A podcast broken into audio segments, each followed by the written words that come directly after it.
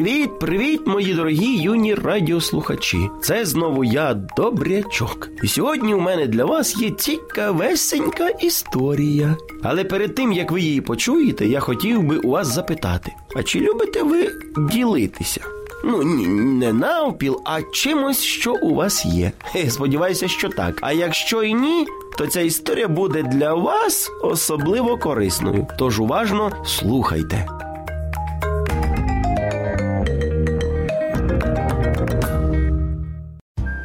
Одного дня мама зайчиха дала своєму синочкові зайченяті велику превелику морквину і сказала: Синочку, тримай ось цю велику морквину. Поїж її сам і не забудь поділитися. Добре, якщо щось від неї залишиться.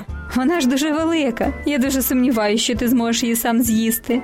Так, це запросто, я дуже голодний. Це тобі так зараз здається, поки ти голодний. А як почнеш їсти, то наїсишся швидше, ніж ти думаєш. Ну все, я пішов. І наше зайчиня пішло гуляти. А так як гуляти йому одному було ну якось так нудно, він пішов на берег річки до свого друга бобриняти. Привіт, друже. Привіт! Давненько щось я тебе не бачив. Так, я тебе також. Як справи? Та все чудово. Ось тато зробив мені човник із вітрилами та веслами. Збираюсь його випробувати. Хочеш зі мною поплавати? Хочу, хочу, звісно, хочу. І почали вони залазити на той човник. Тато Бобер це побачив та й каже: Стривай, зайченя, ти з цією морквиною дуже важкий. Човен перевернеться. Краще поламай її навпіл і поділися з бобриням. І наїстеся обидва, і, і човен в рівновазі буде. Дійсно, щось не хочеться, щоб човен перевернувся. Та нічого не станеться, не така вже й велика морквина. Це тобі так здається. Краще не ризикуйте. І пішов тато додому займатися своїми справами. А ти вмієш плавати? Ні, то нічого не станеться, не переймайся ти так.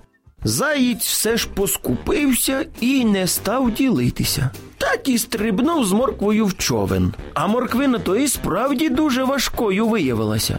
Човен перекинувся. Заєць з бобринятком впали в воду. Тільки бобриня добре плаває, йому то не страшно. А зайці? Хі, вони ж звірі сухопутні, води не люблять. Перелякався зайчик, морквину з лап випустив та й кричить.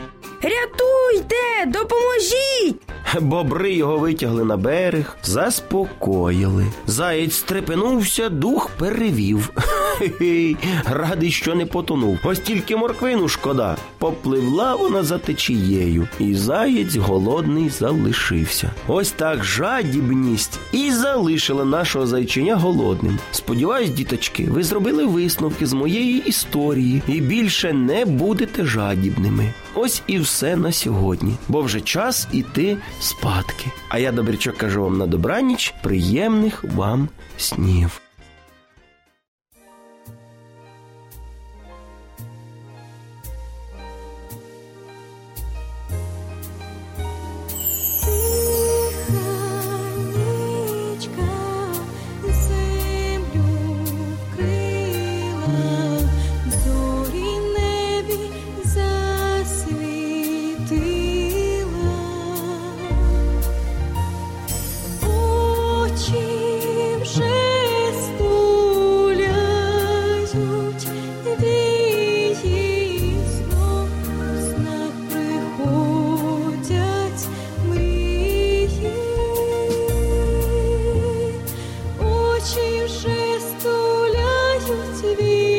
Вії у снах приходять.